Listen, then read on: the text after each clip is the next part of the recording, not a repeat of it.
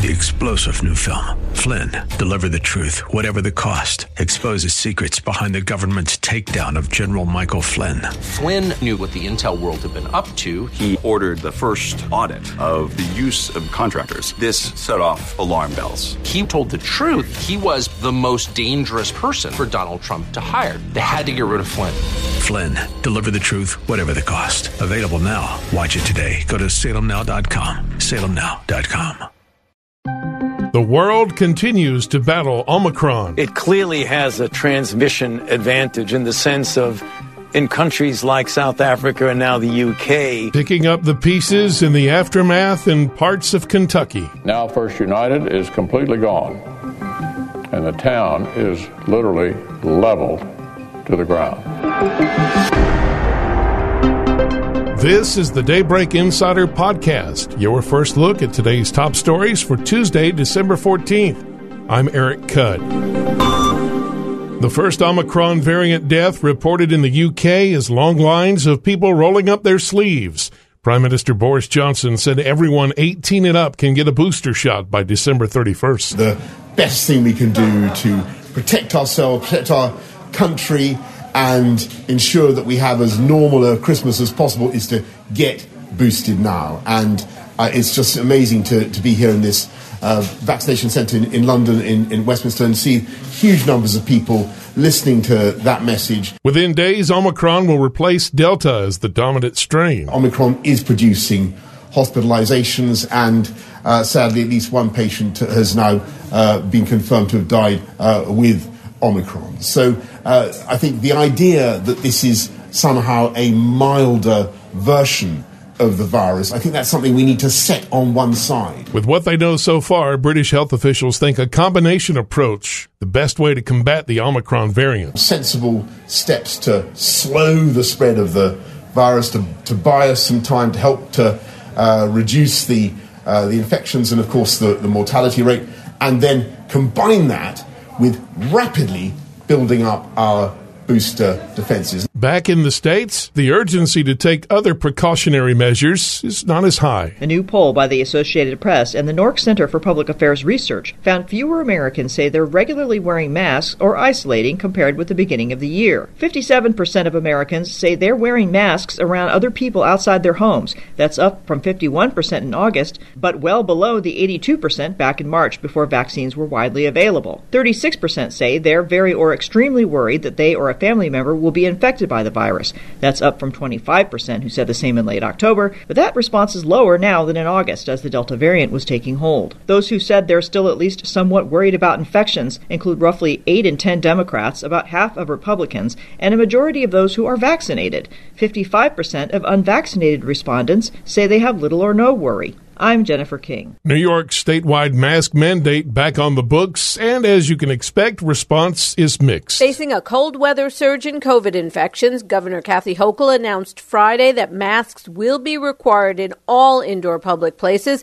unless the business or venues implement a vaccine requirement. I don't want to go back ever again to that place where people couldn't go their jobs safely, couldn't congregate, kids couldn't go to schools. The Democrat said violations carry a $1,000 fine and local health departments will enforce it, but the Republican Rockland County executive said they can't and won't as it currently stands, and a similar statement came from another Republican leader. Julie Walker, New York. Mask mandates also making their comeback on the West Coast. With coronavirus cases in the state on the uptick, California is reinstituting a statewide indoor mask mandate. Governor Gavin Newsom's administration has announced the new mandate will start Wednesday and last until January 15th. Per capita new coronavirus cases in California have increased 47% in the past two weeks. Additionally, California is ordering unvaccinated people attending indoor events of 1,000 or more people to have a negative test within one or two days of the event, depending on the type of test. California is also recommending that travelers visiting or returning to the state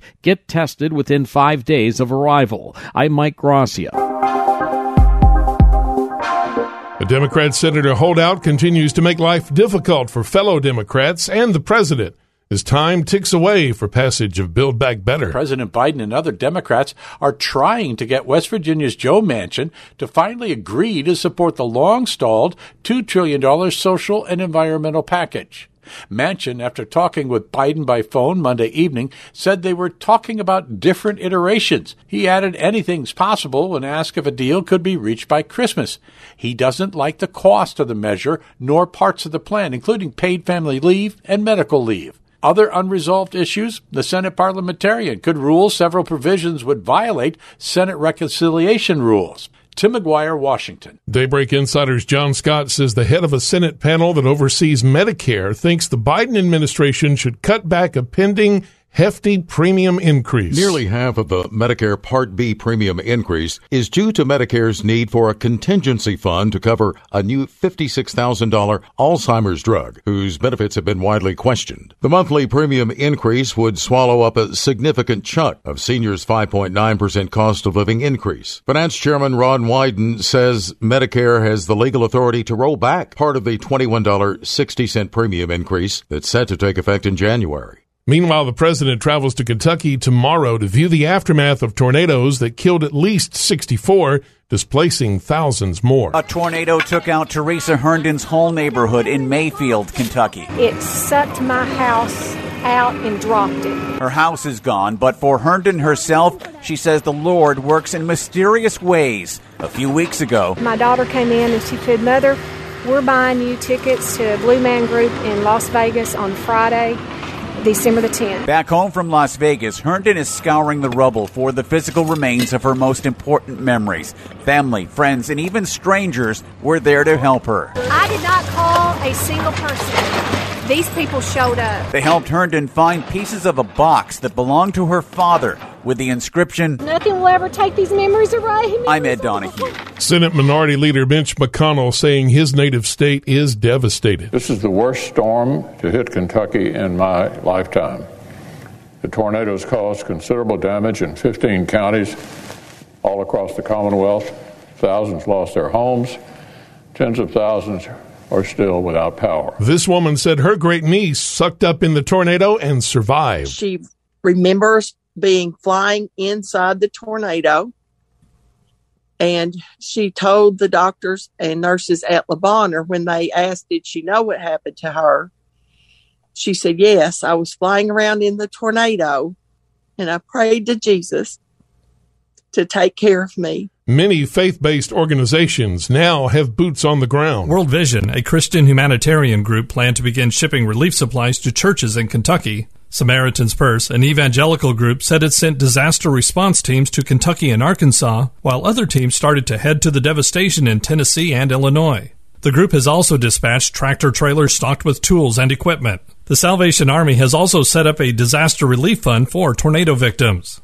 I'm Walter Ratliff. Kentucky Governor Andy Beshear says more than 70 in the state are now confirmed dead. News I wanted to be wrong is apparently right. Um, we just confirmed that the Hopkins County 17 deaths is is is accurate, and that's where we're up to. So that's one miracle we did not get. 74 lost Kentuckians as of now, and that number is going to grow. The hospital in hard hit Mayfield doing what it can. I talked to the uh, head administrator of the Mayfield Hospital. You know, they're having to run uh, with water out of tanker trucks, and I'm working with FEMA and I've asked FEMA uh, to, to, to help out uh, with that. Authorities say the count of those missing continues to climb. 109 Kentuckians now unaccounted for, but as I look at this broken down by county, it's way more, way more people unaccounted for than this. Uh, 81 of these are in Hopkins County uh, alone, 22 in Warren. It says five in Graves, and that can't be right. There are more people than that um, that we've got to identify and, and find, um, uh, hopefully safe.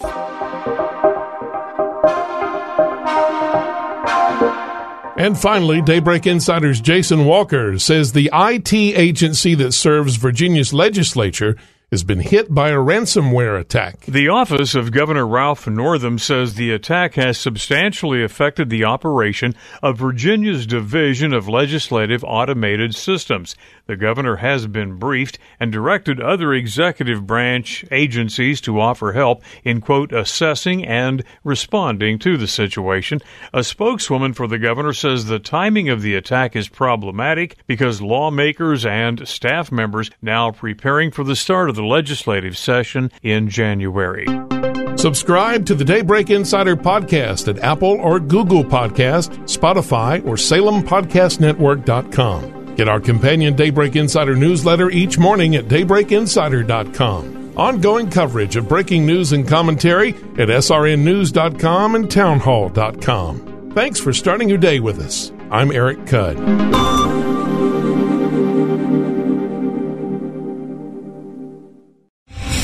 Star general Michael J. Flynn, head of the Pentagon Intelligence Agency, knew all the government's dirty secrets. He was one of the most respected generals in the military. Flynn knew what the intel world had been up to, he understood its funding. He ordered the first audit of the use of contractors. This set off alarm bells.